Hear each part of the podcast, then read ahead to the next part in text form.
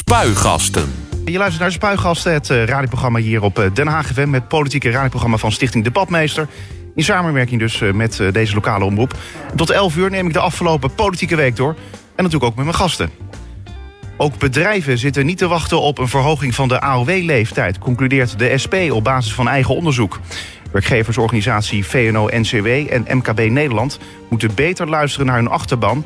en de vakbonden actief steunen met, het, met hun verzet... meent Tweede Kamerlid Bart van Kent. De SP'er, die jarenlang raadslid was namens de SP in Den Haag... ligt het onderzoek eh, toe in Spuigasten. Nou, Bart, een hele goede morgen. Goedemorgen. Fijn dat je er bent. Drukke week gehad? Hele drukke week, maar goede week. Ja. Ja? En waar ben je mee bezig geweest? ja, met heel veel verschillende dingen. Maar vooral eigenlijk met uh, uh, de Europese verkiezingen. En met ons onderzoek onder die werkgevers inderdaad. Ik ben al de afgelopen weken op verschillende plekken geweest om uh, daarover te spreken. Ik ga ook binnenkort, als het goed is, daarover spreken met MKB Nederland. Om ook eens van hun te horen van hoe zij er tegenaan kijken. En ik hoop ja, dat we echt zo snel mogelijk tot een goede afspraak kunnen komen over de pensioenen. Hè, dat er een goed pensioenakkoord komt. Zodat iedereen op tijd kan stoppen met werk. En dat is wel ja, iets waar ik heel veel mee bezig ben. En ook deze week. Ja, en de, de, de pensioenen die spelen natuurlijk ook heel erg. Omdat die onderhandelingen die zijn ja, soort van on hold gezet. Ja, het, het schiet niet echt op, zeg maar. Ja, het kabinet heeft in november inderdaad een akkoord geblokkeerd. Uh, ja, en er staat veel op het spel. Ik bedoel, we horen heel veel over pensioenen die misschien verlaagd moeten gaan worden. En van miljoenen mensen die bijvoorbeeld in een metaal uh, werken. Uh, mensen die gewoon simpelweg niet redden om zo lang door te werken. En uitvallen, ziek worden. Ja, de druk is heel erg groot. er moeten heel snel hele goede afspraken komen. Ja, en ik hoop mijn steentje bij te kunnen dragen om dat ook zo snel mogelijk voor elkaar te krijgen. Is dit wel een onderwerp op het Binnenhof wat nu echt heel serieus wordt aangepakt? Of heb je het idee van, nou ja, we, we, we volgen het een beetje op de voet, maar... Ja. Nee, we, we, we, we, zitten niet in een afwachtende houding. Nee, zeker nee, niet. Nee, jij niet misschien, maar, maar uh, anderen? Nou ja, het politieke lot van minister Koolmees van Sociale Zaken hangt hier wel vanaf. Ik bedoel, als hij wil slagen als minister, zal hij met een goed akkoord moeten komen. Uh, dus de druk is denk ik ook in het kabinet hoog. Uh, ja. Mark Rutte heeft er zich, de premier heeft er zich natuurlijk ook mee bemoeid in, in november.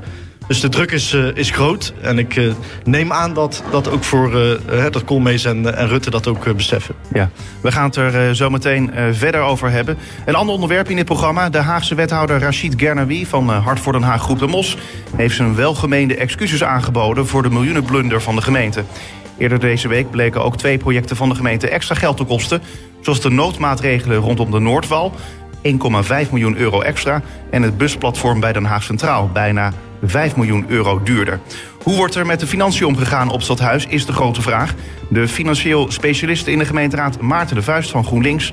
en Pieter Grimwis van de ChristenUnie SGP zijn zometeen te gast. Dat dus straks in Spuigasten, maar eerst even een overzicht van de politieke ontwikkelingen van deze week. En dan beginnen we bij... Maandag 8 april. Karsten Klein, de nummer 3 op de lijst van het CDA bij de Europese verkiezingen op 23 mei, heeft zich teruggetrokken als kandidaat voor het Europees Parlement.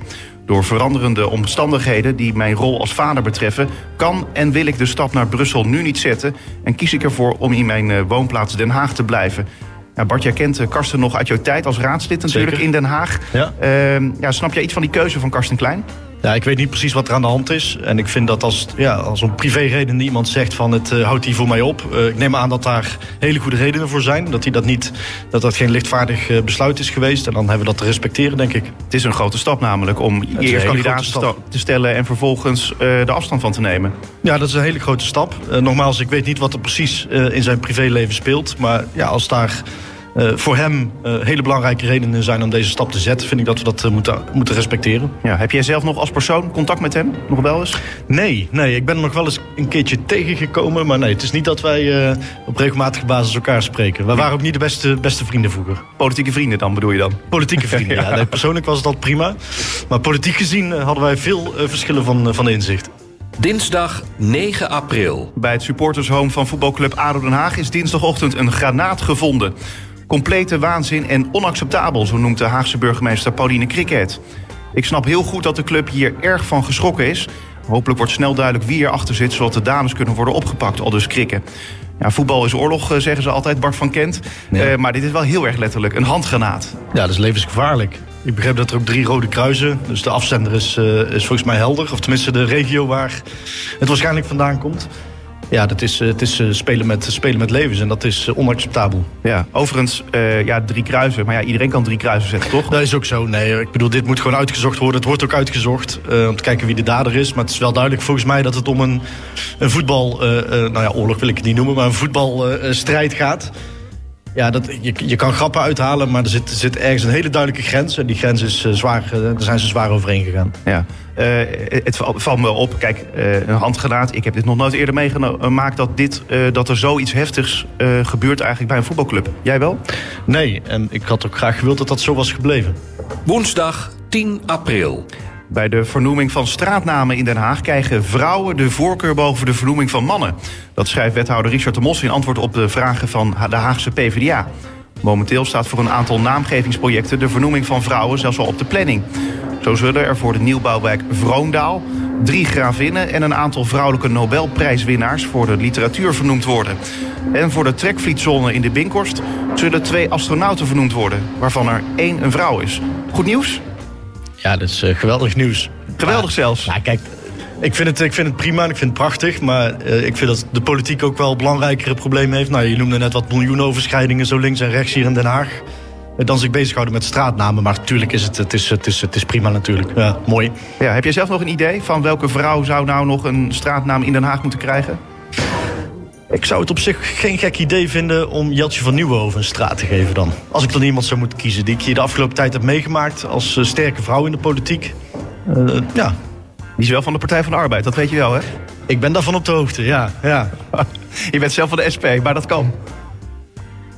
Ja, kijk, eh, als, als je, kijk, nou ja, volgens mij heeft de politiek heel veel belangrijkere dingen te doen dan zich bezig houden met uh, straatnaam, uh, straatnaambordjes. Maar goed, als je me die vraag stelt, is dit mijn antwoord. Oké, nou dan houden we het daarbij. Donderdag 11 april. De Haagse wethouder Rachid Gernawi heeft zijn welgemeende excuses aangeboden voor de miljoenenblunder van de gemeente. Laten we even luisteren. Donderdag 4 april hebben wij een grote fout gemaakt. Grote fout. En daarvan zijn 69 mensen de dupe geworden. 69 mensen die hard werken aan hun toekomst. En laat ik daarom beginnen om deze 69 mensen namens de gemeente Den Haag mijn welgemeende excuses aan te bieden. Want deze fout hadden wij nooit mogen maken. En ik betreur dat het toch is gebeurd. Ja, heb je het verhaal nog een beetje gevolgd, Bart van Kent, vanuit uh, het Binnenhof?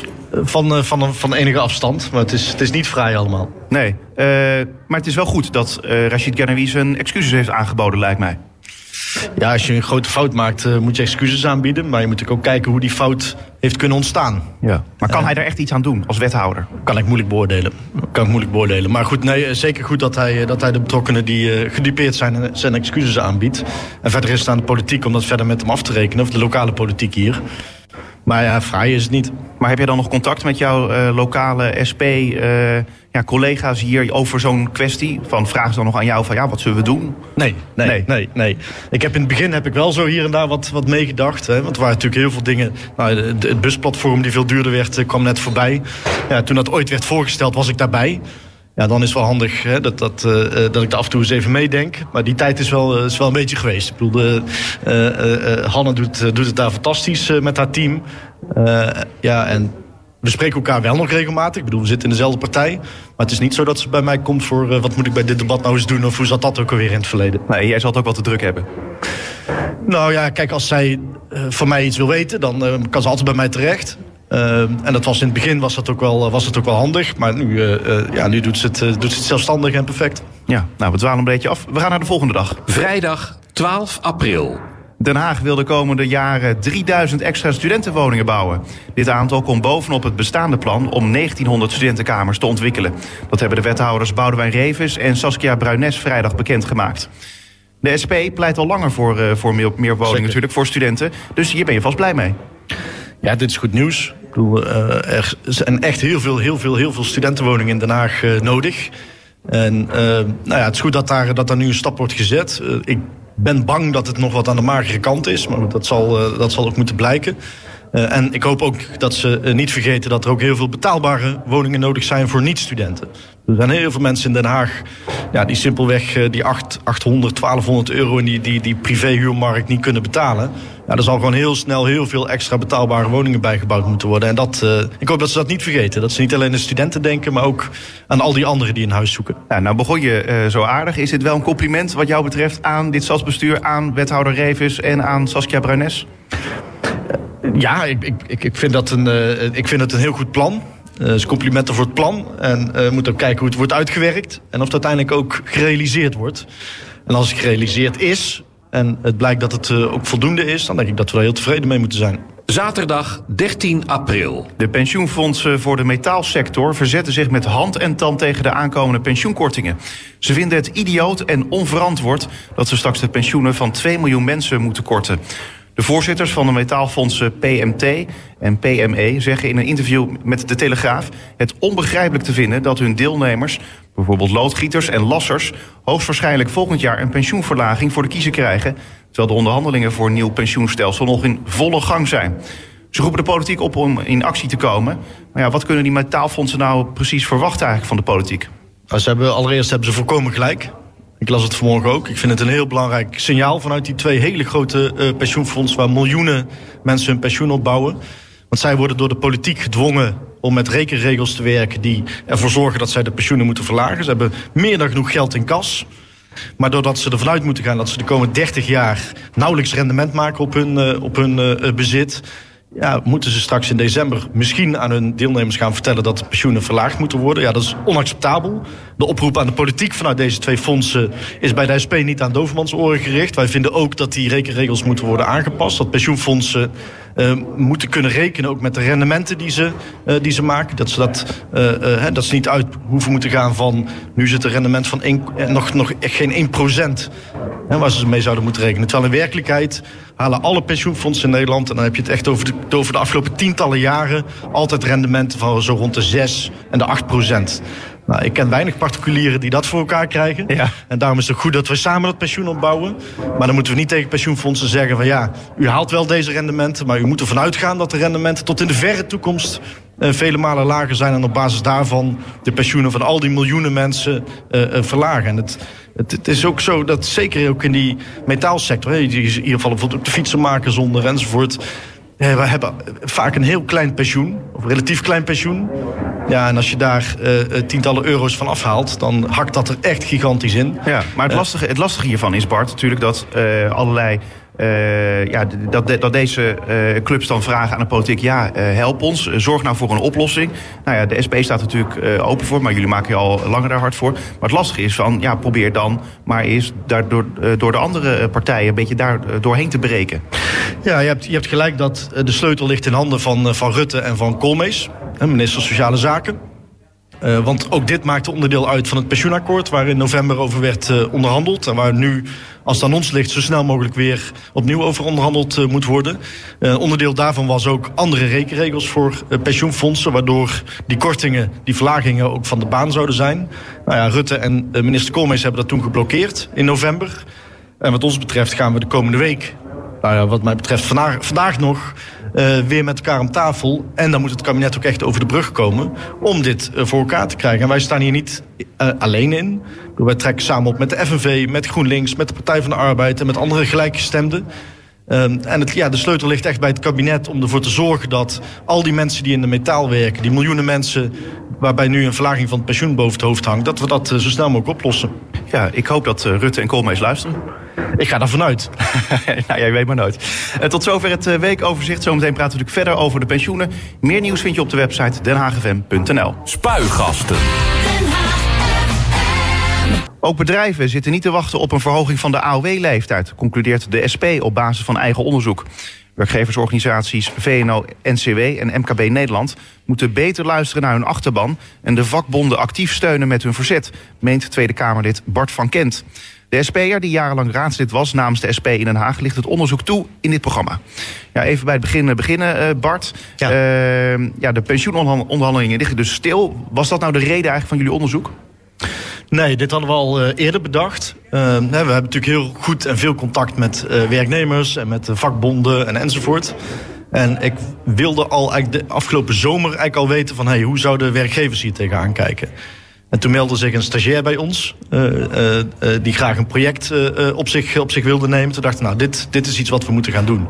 Omdat ik me niet voor kon stellen dat er, uh, zeker in de sectoren waar mensen zwaar werk uh, uit moeten voeren, dat die werkgevers het zouden zien zitten dat die AOW-leeftijd zo door blijft stijgen. Ik wist zeker dat die werkgevers dat, dat, dat, ja, dat ook niet zien zitten. Want die zien in de praktijk wat er gebeurt met die werknemers. Die zien hoe zwaar het werk is. En dan kunnen natuurlijk uh, VNO, NCW en MKB daar in die Mali-toren hier in Den Haag... Hè, dat, dat, hoge gebouw daar, uh, waar ze hoog en droog uh, zitten... kunnen ze daar bedenken dat het allemaal wel kan. Maar ja, die werkgevers in de praktijk die zouden, dacht ik, wel een ander verhaal te vertellen hebben. Ja, en jullie hebben allerlei bedrijven gevraagd om een reactie. Uh, wat voor bedrijven zijn dat eigenlijk? Zijn die een beetje willekeurig gekozen? Ja, we hebben in vijf sectoren, hè, dus vijf nou ja, de, de, de, werkzaamheden, beroepen, de zorg en de schoonmaken enzovoort. Uh, waar veel zwaar werk wordt gedaan. Daar hebben we uh, werkgevers uh, gevraagd om mee te doen aan ons onderzoek. Dat hebben we heel random gedaan. Dus we hebben gewoon op de, via internet gekeken naar bijvoorbeeld bouwbedrijven. En die bouwbedrijven gemaild. Nou, en daar hebben we 77 werkgevers gehad die daar op gereageerd hebben. Die de enquête hebben ingevuld. Hadden hoeveel die jullie hebben gevraagd, weet je dat nog? volgens mij hebben we bijna 250 werkgevers aangeschreven. Ja. Uh, heel veel gaven ook aan dat ze uh, uh, heel vaak worden gevraagd voor van allerlei onderzoekjes en weet ik wat allemaal. Maar dat ze nog nooit door een politieke partij waren gevraagd. Dat, was wel opvallend. Dat was ook wel de reden voor een aantal werkgevers om te reageren. We zijn ook nog met een aantal werkgevers verder in gesprek gegaan. Dus echt er langs gegaan om verder, met ze, verder met ze te spreken. Ja, en dit is het beeld ja, wat bij mij is achtergebleven nadat we al deze mensen hebben gesproken, is dat er toch veel werkgevers zijn die echt hard voor hun, eh, voor hun zaken hebben. Ook hard voor hun werknemers hebben. En um, ja, om die reden ook echt zien dat ja, de weg die we nu zijn ingeslagen... dat dat een doodlopende weg is en dat we zo niet, uh, niet verder kunnen. Ja, van de bedrijven die uh, hebben meegedaan aan jullie onderzoek... zegt uh, driekwart er niet zeker van te zijn dat personeelsleden... tot hun 66 kunnen blijven doorwerken. Laat staan langer. Uh, dan denk ik wel altijd van ja, waarom zouden ze dan wel tot hun 65ste kunnen doorwerken, maar niet tot hun 66ste? Daar snap ik echt helemaal niks van. Begrijp ik. Uh, er zijn zelfs werkgevers die hebben aangegeven in ons onderzoek van het is nog maar de vraag of ze de 65 al halen. He, laat staan die 66. Uh, Fysiek dan, zeg maar? Fysiek, ja. ja. ja. ja of mentaal. Kan natuurlijk ook nog een... Uh, als je echt mentaal zwaar werk hebt. Ja. Als je in een hospice werkt bijvoorbeeld... kan ik me ook voorstellen dat je op een gegeven moment zegt van... het is, het is genoeg geweest. maar Kijk, het is wel belangrijk om aan te geven dat wat ons betreft de oplossing ook niet is van iedereen gaat op hetzelfde moment met pensioen. Uh, daar moet maatwerk komen. Dus daar moet de mogelijkheid komen voor mensen. En nou, bijvoorbeeld als je kijkt naar de bouw. Daar hebben ze in hun CAO, de afspraken die werkgevers en werknemers onderling maken, hebben ze afgesproken 45 jaar werken in de bouw is meer dan genoeg. Nou ja, als je dus op je 18e bent begonnen in de bouw, wat niet, wat niet uitzonderlijk is, uh, dan zou dat betekenen dat je bij 63 jaar zou moeten kunnen stoppen met werken. Nou, dan betekent dus dat je uh, tussen die 63 en de dan geldende AOW-leeftijd, dat je daar een vroegpensioenregeling moet kunnen maken. Nou, dat vinden wij dat dat mogelijk moet worden. Uh, nu is dat, wordt dat echt geblokkeerd. Doordat er een. Nou ja, 2004 waren hele grote protesten. Misschien weten mensen, ja. mensen het nog. Uh, kabinet Balkenende, die toen alle vroeg- en prepensioenregelingen heeft, uh, heeft afgeschaft. En dat is gedaan door een boete van 52% te introduceren. Als je daar gebruik van maakt van zo'n regeling, betaal je 52% belasting. Ja, daar gaat niemand het natuurlijk mee doen. Nou ja, als die boete er nu afgaat, dan zou bijvoorbeeld, het voorbeeld van, van de bouw, dan zou zo'n bouwvakker in zijn werkzame leven wat extra geld opzij kunnen zetten, zodat hij of zij bij 63 kan stoppen met werken. dus dat het is niet one size fits all. We moeten daar echt uh, uh, goed kijken naar wat er, wat er voor mensen nodig is. Volgens mij kunnen werkgevers en werknemers dat heel goed samen afspreken. En moet de overheid dat mogelijk maken. Uh, maar daarbij is het ook belangrijk dat die AOW-leeftijd niet blijft stijgen. Nee. Want wat nou als die bouwvakker er bij 63 uit wil en de AOW-leeftijd is 69? Ja. Ja, dan moeten er veel meer jaren overbrugd worden. En dan wordt die regeling onbetaalbaar. Ja, precies. En dus het, het, hangt met elkaar samen. Ja. Uh, verder uit het onderzoek bleek ook dat uh, 7 op de 10 stellen... dat het uh, risicovoller is geworden om 50-plussers aan te nemen. Nu de AOW-leeftijd stapsgewijs verhoogd wordt naar 67. snap je nou dat bedrijven niet zo happig zijn om 50-plussers aan te nemen? Want mij lijkt ook van ja, dat zijn toch mensen met ervaring. Zeker. En je ziet ook bijvoorbeeld in de bouw dat het net iets anders ligt. Ja, daar is een gigantisch tekort aan uh, timmerlieden bijvoorbeeld. Uh, maar waar het in dit onderzoek om gaat, volgens mij... en dit, deze uitkomst had ik zelf ook niet helemaal verwacht, moet ik eerlijk zeggen. Hè, dat echt 7 op de 10 werkgevers die zeggen gewoon van ja... Uh, het risico doordat mensen zo lang door moeten werken... dat ze uiteindelijk uitvallen is zo groot... dat ik terughoudend ben om 50-plussers aan te nemen. Zelfs eentje die, een werkgever die aangaf... ik neem nooit meer iemand aan van 55 jaar ja. of ouder. Maar even tussendoor, en, wat had je dan wel verwacht? Ik had verwacht dat, ehm, eh, eh, ja, dat dit niet zo'n rol zou spelen. Omdat 50 jaar, ja, daar ben je nog niet heel erg oud. Nee. Ehm, hè, dus dat, dat al zo vroeg werkgevers huiverig zijn om mensen aan te nemen. Ik had het natuurlijk wel verwacht vanuit het andere perspectief. Wij krijgen wel heel veel mail en telefoon en brieven van mensen die zeggen... ja, ik ben eh 54 en geen enkele werkgever wil, me- wil mij weer hebben. Dus dat, die kant van het verhaal kende ik heel goed. Maar dat ook werkgevers daar zo, ehm, ja, zo duidelijk eh, en zo uitgesproken in zitten... dat valt me eigenlijk tegen van de werkgevers. Maar het is ook in met, met, met het oog op twee dingen ook wel weer begrijpelijk. Het eerste is loondoorbetaling bij ziekte. Als een werknemer ziek wordt, dan moet je als werkgever twee jaar het loon doorbetalen. Nou, dat is een financieel risico. Wat grote werkgevers wel kunnen dragen, maar kleine werkgevers niet. Dus wij vinden ook dat dat, eh, dat, dat moet worden opgelost, dat dat eh, veel korter moet. En het tweede is die alsmaar stijgende AOW-leeftijd. Want als je nu iemand van 50 aanneemt, eh, die zal dan door moeten werken tot zijn 68ste. Als er nu niks verandert in een, door een pensioenakkoord. Het is erg belangrijk dat dat Ja. gebeurt. Ja. Ehm, ja, dan wordt die kans, hè, als mensen langer door moeten, wordt die kans ook groter. En dat zie je ook bijvoorbeeld in de instroom in de arbeidsongeschiktheidsuitkeringen, de WIA. Dan zie je dat in de sectoren als eh, metaal bijvoorbeeld, dat die instroom met 60% is toegenomen. Eh, maar je ziet het ook in de zorg eh, dat, dat, dat het toeneemt. Omdat mensen het fysiek gewoon simpelweg niet redden om tot eh, die leeftijd door te werken. En dan uitvallen, ziek worden en volgens arbeidsongeschikt worden. Ja, dat is natuurlijk ja, in een zichzelf ja, als je eh, een beetje een fatsoenlijk en beschaafd land wil zijn, dan moeten we mensen niet dwingen om eh, door te werken tot ze er letterlijk bij neervallen en ziek, eh, ziek Nee, thuis want komen. dat, te dat zitten. kost dan uiteindelijk ook zowel de belastingbetaler als de werkgever natuurlijk geld. Ja, de grootste prijs betalen de mensen natuurlijk zelf met hun lichaam. Maar inderdaad, ook de financiële gevolgen zijn, zijn gigantisch. Om heel veel redenen dus heel onverstandig om op deze weg door te gaan. Ja. Ehm, nou, we worden natuurlijk wel met z'n allen ouder, denk ik dan wel. Eh, dus we blijven ook met z'n allen natuurlijk langer gebruik maken van alle voorzieningen. Dus ik denk dan wel weer van ja, het is toch eigenlijk best wel logisch dat je dan ook langer doorwerkt. Nou, ja, in een aantal gevallen kunnen mensen ook langer doorwerken. En dat eh, mag van de SP ook. Ik bedoel, iedereen mag doorwerken tot eh, hij of zij, tot, tot, tot, elke leeftijd die hij of zij, hij of zij wil. Maar het punt is wel dat ehm, eh, ja, we worden gemiddeld ouder. Eh, maar je ziet ook dat die verschillen heel erg groot zijn. Je ziet Dat dat, geldt niet voor iedereen. Nee, je ziet dat juist, dat is ook wel schijnend nu. Je ziet dat juist de mensen die jong zijn begonnen met werken, vaak een praktische opleiding hebben, vaak het zwaardere werk hebben, dat dat nu ook de groep is die het langste doorwerkt. Omdat ze niet de financiële middelen hebben om eerder te stoppen. En dus juist mensen die laat zijn begonnen met werk, een hoge opleiding hebben, relatief licht werk hebben gedaan, die zie je nu dat ze eerder kunnen stoppen met werken, gewoon omdat ze het kunnen betalen. Ja, dat, dat verschil is, eh, eh, is gigantisch. En dan nou ja, als je dan ook nog eh, in oogschouw neemt dat die mensen met die praktische opleiding en een lager inkomen en vaak zwaarder werk, dat die ook zeven jaar korter leven. Ja, dan moet je natuurlijk als, als, samenleving je wel afvragen of de, de manier waarop we dat nu georganiseerd hebben goed is. Het antwoord van de SP is nee. Dat is niet op een goede manier georganiseerd. En daarom moet ook, nou, wat ik net beschreef voor de bouw, hè, dus, eh, maar dat geldt voor heel veel andere eh, sectoren ook, moeten er mogelijkheden komen dat mensen weer eh, eerder kunnen stoppen met werken. Dus die vroegpensioen eh, moet weer mogelijk worden. Ja, nou, het is al gezegd, voor zware beroepen ligt dit allemaal anders. Maar bijvoorbeeld voor jou en voor mij, hoe zou je het zelf heel erg vinden, tot slot, ja, om langer door te moeten werken? Nou, ik heb, een, ik heb een betaalde hobby. Ik vind mijn, mijn werk eh, vind ik, vind ik fantastisch. En, ja, ik weet, maar goed, ik weet ook niet hoe ik mij lichamelijk en eh, geestelijk voel als ik straks eh, 65 ben.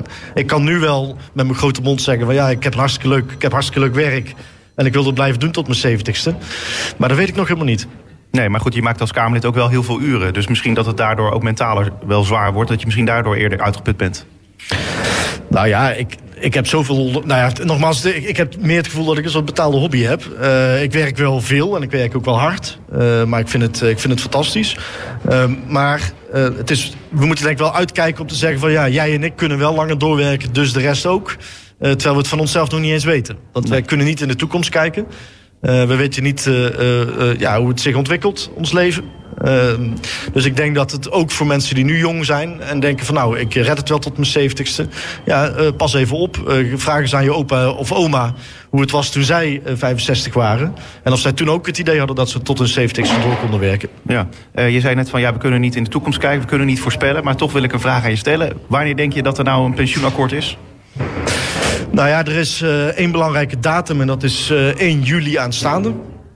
Als we iets willen doen aan de AOW-leeftijd eh, voor 2020, dus voor volgend jaar, dan moet dat voor 1 juli aanstaande moet dat, eh, geregeld zijn.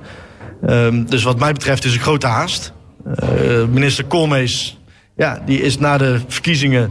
waarbij het kabinet de meerderheid in de Eerste Kamer verloren is... die een kopje koffie gaan drinken, hier en daar. Maar hij lijkt niet echt haast te hebben. Want we zijn nu al een week of drie ruim verder... Ja, wat mij betreft hadden we al uh, drie weken met elkaar kunnen spreken in plaats van uh, afwachten. Uh, ja, en ik, nou goed, ik denk dat het er ook mee te maken heeft dat, dat ze binnen het kabinet er gewoon nog niet uit zijn. Dat ze nog niet weten met wat, welk bod ze kunnen komen. Dat ze nog aan het kijken zijn hoeveel geld is er nodig voor het klimaatakkoord. Wat hebben we dan nog voor het pensioenakkoord. En nou ja, ik ik ben bang dat ze, daar, eh, dat ze daar nog met elkaar aan het worstelen zijn. Uh, en dat gaat allemaal ten koste van al die mensen die op tijd zouden moeten kunnen stoppen met werken. En zeker ook van al die miljoenen mensen waarvan het pensioen verlaagd dreigt te worden. Nou, ga de minister dan maar weer uh, achter de broek aan zitten. Uh, Hij moet een beetje werken, ja. Bart van Kent, uh, SP-Kamerlid en ook oud-Haags raadslid. dankjewel en fijn dat je het gast was. Dankjewel. Leuk om hier weer een keer te zijn. Dankjewel ook. Is gelijks.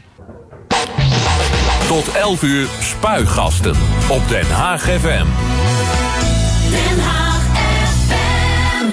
De Haagse wethouder Rachid Gernawi heeft zijn welgemeende excuses aangeboden voor de miljoenenblunder van de gemeente. Vorige week donderdag maakte de gemeente per ongeluk 2,5 miljoen euro over naar 69 Hagenaars met een bijstandsuitkering. De meeste mensen hebben het geld terugbetaald, maar er ontbreken nog tienduizenden euro's. Het is een probleem dat de gemeente zelf heeft veroorzaakt en daar baalt de gemeenteraad enorm van. Het is uh, uh, ja, ontzettend vervelend. En vooral vervelend voor de betrokkenen. Uh, het gaat om mensen, bijstandsgerechtigden, die weer mee willen doen in de samenleving, die willen gaan werken. En het is natuurlijk zeer confronterend voor hun om ineens een behoorlijk bedrag op je rekening te zien staan. En ja, dat, dat kan gewoon niet. Ja, ik denk dat we er allemaal vreselijk van zijn geschrokken. Dat er komma's en streepjes en punten, dat dat verkeerd is gelopen. Uh, nou ja, ik denk dat de, de, wethouder daar redelijk goed antwoord op heeft gegeven. Maar inderdaad, uh, dat gebeurt alleen maar in een slechte film. We zijn natuurlijk enorm geschrokken van de fout. En ik ben ook niet helemaal gerustgesteld. Want toen we vandaag vroegen naar of de fout zich opnieuw zou kunnen voordoen... of mogelijk in andere systemen, had de wethouder nog geen goed antwoord. Dus? Nou, er moet nu onafhankelijk onderzoek komen. En wat ons betreft breder dan alleen het systeem dat hier is gebruikt. Hè. Daar is evident een fout mee gemaakt. Maar het mag niet vaker voorkomen en ook niet in andere financiële systemen. Dit willen, de, willen we mensen in de stad gewoon niet aandoen. Zeiden de raadsleden Janice Roebram van Hart voor Den Haag Groep de Mos... Judith Oudshoorn van Ginderen van de VVD... en als laatste hoorde je Martijn Balster van de Partij van de Arbeid. En bij onze gast de financieel specialist in de gemeenteraad... Maarten de Vuist van GroenLinks en Pieter Gibbis van uh, ChristenUnie SGP. Beiden, goedemorgen. Goedemorgen. Een hele goede morgen. Ja, jullie balen, uh, jullie collega's balen dus van de situatie. Uh, jullie ook, Maarten? Ja, nog steeds eigenlijk, ja. Ja. Um, en inderdaad, zoals Janice uh, Roopram aangaf... in eerste instantie voor de mensen zelf die het betreft... Ja, en uh, Pieter? Ja, kijk, uh, fouten maken is menselijk. Maar juist omdat het fouten maken menselijk is, hebben wij allemaal procedures. Uh, zoals bijvoorbeeld het vier ogen principe bij de gemeente ingesteld. Om dit soort fouten te voorkomen. En dat is precies wat Maarten zegt. Ellende is niet zozeer dat, dat er een fout gebeurt, maar vooral dat zo'n fout altijd weer uh, ja, zwakkere mensen in onze stad treffen. En die kunnen dat nou net het minste hebben. Ja, maar wat is er nou volgens jullie misgegaan, Pieter? Nou ja, ik weet niet of je wel eens met eh, Excel werkt. En dan ga je van de Nederlandstalige naar de Engelse versie, van de Engelse naar de Nederlandse. En dan uh, worden die punten en komma's uh, veranderd. Hè? En dan, uh, dat, dat, dat, scheelt een, een, zomaar een honderdtal. Ja. dus kijk, ik kan me heel goed voorstellen dat ergens zoiets misgaat. Maar net wat ik zeg, we hebben niet voor niks controlemechanismen en het vier ogen principe. en paraven die echt moeten worden gezet van... hey, klopt het wat we gaan overmaken? En uh, die procedures zijn er niet voor niks. En daar is dus iets uh, misgegaan. Maar dat er echt in de eerste schakel iets misgaat... Ja, dat kan gebeuren, maar ergens in die volgende schakels moet het worden opgemerkt en moet het worden gecorrigeerd. Uh, wat exact de fout is geweest, ja, daar heeft de wethouder nog steeds geen, geen helderheid over geboden. Hè. Hij zegt dat dat moet worden uitgezocht. Overigens heb ik daar wel zorgen over van ja, deze hele transactie, dat ging om 2,5 miljoen, hè, 69 mensen, in totaal ongeveer 2,5 miljoen euro. Nou, we moeten niet gaan hebben dat het onderzoek straks bijna net zoveel gaat kosten om uh, de fouten achter te halen. Want dan zijn we nog, uh, ja, dan zijn we echt in de aap gelogeerd. Ja, uh, Maarten de Vuist van GroenLinks. Ja, ik vraag me dan wel een beetje af, ja, zoals Pieter het schetst, het, het, klinkt vrij, vrij simpel waar het fout is, waar het fout is gegaan. maar ik, ja, ik vraag me dan wel een beetje af.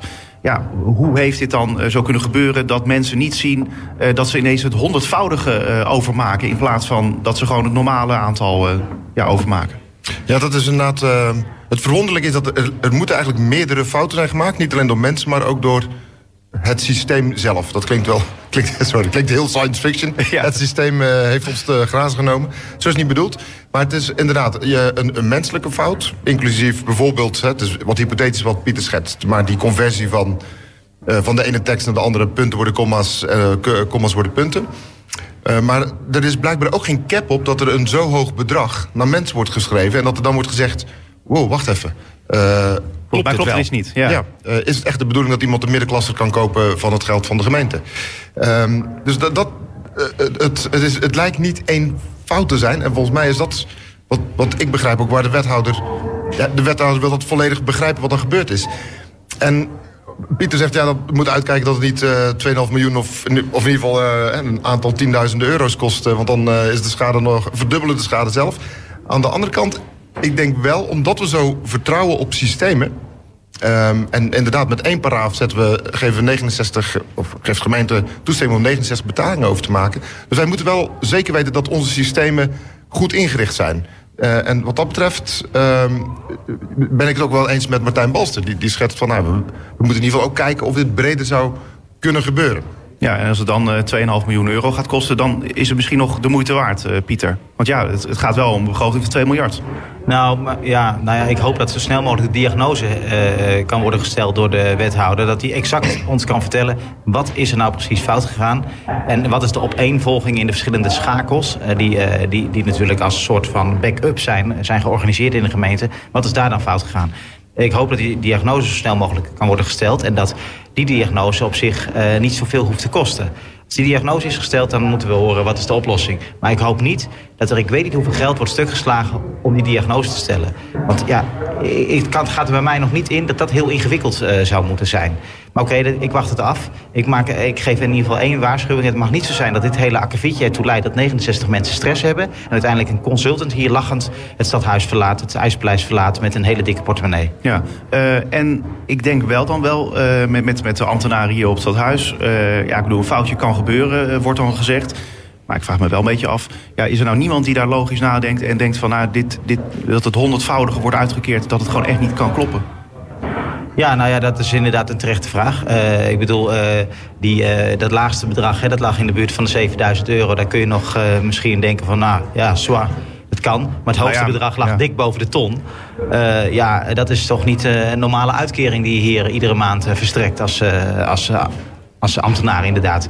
Maar ja, ik wil daar op dit moment niet, niet, niet uh, te harde conclusies over trekken. Uh, de fout is, is nou eenmaal gebeurd. Het moet, de diagnose, wat er precies fout is gegaan, moet nu zo snel mogelijk worden gesteld. Want dat weten we nog niet, steeds niet exact. Hè. We weten het ongeveer. Daarbij moet wel gezegd, ja, als we het nu nog steeds niet exact weten en ongeveer... waarom heeft uh, Rachid Kernoui daar zo lang gewacht om de raad te informeren? Ik bedoel, ja. als de Telegraaf met een... Ik, ik, ik snap dat de wethouder de Telegraaf een prachtige scoop gunt. Maar hij had ook vrijdag uh, in de loop van de dag al een briefje kunnen sturen van mensen... dit speelt er, dit is ongeveer aan de hand. En uh, zodra ik meer weet, informeer ik u nader. Maar dan weet u dit alvast. Ja, Maarten, snap jij waarom de wethouder niet meteen uh, ja, de telefoon heeft gepakt... of meteen een brief heeft ges geschreven aan de gemeenteraad? Ja, ik... Um... Dus er waren twee scenario's. Ja, dus uh, het scenario waar ook uh, collega Koster van het CDA op zat... van nou, u had ons toch wel even meteen kunnen informeren en zeggen... de rest volgt nog. Um, of er een scenario van ik wil toch wel enigszins duidelijk hebben wat de omvang is, uh, wat, wat de effecten zijn. En ik wil dat in één keer uh, doen. Nou, de wethouder heeft voor dat tweede scenario gekozen. Wat als nadeel heeft dat mensen zeggen, ja, had u niet eerder kunnen komen? Kies je voor het eerste scenario. Dan gaan mensen lopen, uh, lopen pushen, ja. Maar nu weten we nog niks. En wordt het misschien groter of kleiner dan dat is. Dus ik, ik vind op zich, hij zegt donderdagavond ben ik geïnformeerd. op vrijdag kreeg ik daar een eerste notitie over. Ehm, dat ik weer terug, teruggestuurd met een aantal vragen. En toen ben ik gaan informeren. De Telegraaf heeft de, eh, de, de, de werkelijkheid ingehaald. Ja, dat, daar, heb ik nog wel, daar heb ik nog wel compassie mee. Uh, dat, um, dat hij probeert om in ieder geval te zorgen dat wat hij communiceert... dat dat het goede is. Dat, zou ik zelf, ook vanuit crisiscommunicatie zou ik dat zelfs aanbevelen. Ja. Dat je niet daar nog een keer de fout gaat maar Goed, dat snap ik. Maar als dan eenmaal op zaterdagochtend... Men, men, wist al op vrijdag dat dit artikel van de Telegraaf eraan zat te komen... had hij gewoon kunnen besluiten... op zaterdagochtend stuur ik dit meteen naar de gemeenteraad... en naar het college, et cetera. Ja dan, ja, dan ga ik ervan uit, maar dat is een aanname aan mijn kant... dat, dat hij zelf dat nog niet solide genoeg vond wat hij op zaterdag Ja, maar hoe kan het dan dat de Telegraaf meer weet dan dat hij zelf Nou, de weet? Telegraaf wist ook dingen die niet bleken te kloppen. Hè? Dus het, eh, het ging om daklozen en, eh, en criminelen. Dat, dat, was, eh, dat was er eigenlijk bij verzonnen. Dus wat, Ja, dat, dat- Geeft, dat geeft misschien aan dat als je te snel beweegt... dan maak je dit soort fouten. Hè, dus op het moment dat, hij, dat eh Gwenaï daarover kon, kon communiceren... kon hij dat beeld wel meteen rechtzetten. Dus ja, de, nogmaals, ieder voordeel heeft zijn nadeel. Ja. Pieter? Nou ja, het is gewoon opmerkelijk. Want de Telegraaf staat afgezien van dat puntje inderdaad... van eh, wie heeft nou precies dat geld Puntje, ontvangen. puntje, het was stond Ehm, vet in chocoladeletters. had de Telegraaf zat verdacht dicht eh, bij de werkelijkheid. Eh, en als die zo precies die werkelijkheid kunnen schetsen... als journalisten die eigenlijk afhankelijk zijn van bronnen op zo'n stadhuis... ja, dan moet een wethouder, waar die bronnen eigenlijk voor werken... dat toch helemaal snel kunnen schetsen. Dus, maar oké, dat is nou eenmaal gebeurd. Eh, ik hoop nu gewoon dat in de toekomst dit niet meer gebeurt... en dat we er snel hiervan leren. Ik, ja, wat, natuurlijk een punt is wat vaker bij deze wethouder eh, natuurlijk aan de orde is dat hij ehm, eh, ja, wat, wat, wat tragisch en wat laat is om de raad echt helemaal serieus te nemen en echt helemaal mee te nemen en echt proactief te informeren. Het lijkt wel alsof zowel bij de wethouder als bij ja, de mensen die, die daar, die, waar hij verantwoordelijk voor is. Die hebben wel on top of mind, we moeten dit probleem oplossen. Maar die hebben niet eh, boven eh, in hun hoofd zitten van... eh, oh, en de raad moet als eerste worden geïnformeerd. Ja. Dat lijkt wel een soort van, nou ja, een stap ergens verder weg in het proces. Ja, dat, dat, dat, dat, zo werkt een democratie niet. En nog even terug naar jouw eh, eerste stap. want toen hadden we het dus over ja, het lek dat mogelijk dus vanuit het stadhuis komt. Het kan haast niet anders. Is dat eigenlijk niet nog veel kwalijker? Dat er vanuit de ambtenarij de, ja, wordt er gelekt naar de pers hierover? Ja, daar kan ik niet helemaal achter kijken. Kijk, het is ook, eh, de, je, is ook allereerst complimenten voor de onderzoeksjournalistiek eh, van de Telegraaf. Nou ja, onderzoeksjournalistiek. ze- bedoel, ja, het, is, het is onderzoek eh, tussen aanhalingstekens. Want ze hebben gewoon heel snel dit opgemerkt blijkbaar. Ergens is, is hen iets ter oren gekomen of zijn ze getipt of wat dan ook. En ze hebben heel snel hier een mooie scoop van gemaakt. Ja, ik, ik kan er niet helemaal achter kijken welke bronnen ze allemaal hebben gehad. Het is helder dat, dat, dat er bronnen zijn geweest. Eh, ja, er werd, er bijvoorbeeld iemand van het werkgeversservicepunt aangehaald, geloof ik, in, het, eh, in de Telegraaf. Eh, ja, daar ga ik nu geen harde uitspraken over doen. Feit is dat, in de, dat donderdagavond Rashid Kenoui, de wethouder, hierover hoorde. En dat dit zaterdag in de krant stond. Dat wij zondagmiddag een brief hebben gekregen. Dus dat er voldoende ruimte was volgens mij om eerder een signaal Ja. af te geven. Al was het maar misschien niet met een officiële brief. Even een belletje naar de fracties. Van eh, ik nodig jullie eh, vrijdagavond bij mij op de kamer uit. En dan informeer ik jullie even alvast vertrouwelijk. En later kom ik met een brief. Dus er waren meer opties dan alleen maar het schrijven van een brief. Ja, eh, Maarten, hoe kijk jij daarnaar? Dat er gelekt wordt vanuit het stadhuis, vanuit de ambtenaar- ambtenarij naar de pers over dit onderwerp? Nou, kijk, ehm, ik zit toch wel stiekem in mijn hoofd. We zijn, we zijn Noord-Korea niet. Eh, we, hebben, we hebben gewoon eh, een vrije pers. En ook mensen die eh, vinden dat als iets tegen hun geweten ingaat... dat ze daar iets moet kunnen doen. Dat is het hele klokkenluidersprincipe. Dus, dus ik, ik wil daar ook, ook niet hele harde woorden voor gebruiken... van het moet hier potdicht zijn. Je, je raakt wel nieuwsgierig. Wat, wat waren de beweegredenen om dit naar buiten te brengen? Uh, die 67 mensen, of die er nou mee geholpen zijn, dat, dat weet ik niet. Uh, die, die kwamen in de spotlight. Sommigen hebben hun verhaal ook kunnen doen. Uh, dat ze dit als een mooie gelegenheid zagen om, om hun schuldenlast te, te vereenvoudigen of af te lossen. Ehm, dat, dat heeft dan misschien nog een enkele opgeleverd. Maar ja, dus dat, dat, dat ben ik wel benieuwd naar. Wat waren de beweegredenen om dit naar, naar buiten te brengen? Ja, laten we nog even over de andere financiële onderwerpen hebben van, uh, van deze week. Uh, want de financiën die zijn wel de rode draad uh, van deze politieke week. want deze week bleek dat het busplatform bij Den Haag Centraal 4,8 miljoen euro duurder wordt dan gepland. En dat alle noodmaatregelen die de gemeente Den Haag heeft getroffen... voor het herstellen van de kademuren aan de Noordwal... inmiddels anderhalf miljoen euro hebben gekost. Ja, over de Noordwal, om daar even mee te beginnen, Pieter. Hoe is het toch mogelijk dat dit zoveel geld heeft gekost? Anderhalf miljoen euro voor 18 bomen. Ja, ja, ik, eigenlijk een opmerking vooraf. We moeten even niet alle fouten op één hoop gooien. Eigenlijk heb je, de eerste categorie is eigenlijk menselijke fouten. Hè? Het, in combinatie met het systeem. Ja. Dat is die 2,5 miljoen blunder die we net besproken hebben. Dan heb je eigenlijk projecten die inderdaad... Uh, verdacht vaak zowel uit de tijd als uit de kosten lopen. Busplatform, uh, 5 miljoen meer dan de oorspronkelijk geraamde 20 miljoen. Ehm, eh, de fietsparkeergarage daar op Koningin Julianenplein, hè, daar een paar meter verderop. Ook inmiddels al 3,5 miljoen duurder. En ook drie jaar vertraagd inmiddels. Eh, het OCC, hier eh, het Culturenpaleis wat wordt gebouwd. 31 miljoen duurder. En ook meer dan een jaar, anderhalf jaar vertraagd inmiddels. Dat is, laten we zeggen, de tweede categorie. En de derde categorie is eigenlijk... Ja, dat zou je kunnen typeren als... democratie is best een dure methode. Want ja, we hadden inderdaad natuurlijk aan de Noordwal... Uh, als je het gewoon gepland had van... Uh, oh, we willen daar nieuwe fietspaden de kade is aan het eind van zijn levensduur, die moet vervangen worden. Daar had je natuurlijk een integraal project van moeten maken in 2017. Alles in één keer aanpakken. Alles in één keer aanpakken en klaar is Kees. Maar ja, er waren nou eenmaal uh, partijen en ook bewoners uh, die uh, alles in het werk hebben gesteld om de levensduur van die kastanjebomen daar, die 18 ja. befaamde kastanjebomen, te verlengen. En nou ja, we hadden deze week inderdaad debat met Richard de Mos, de wethouder, die verantwoordelijk is hiervoor.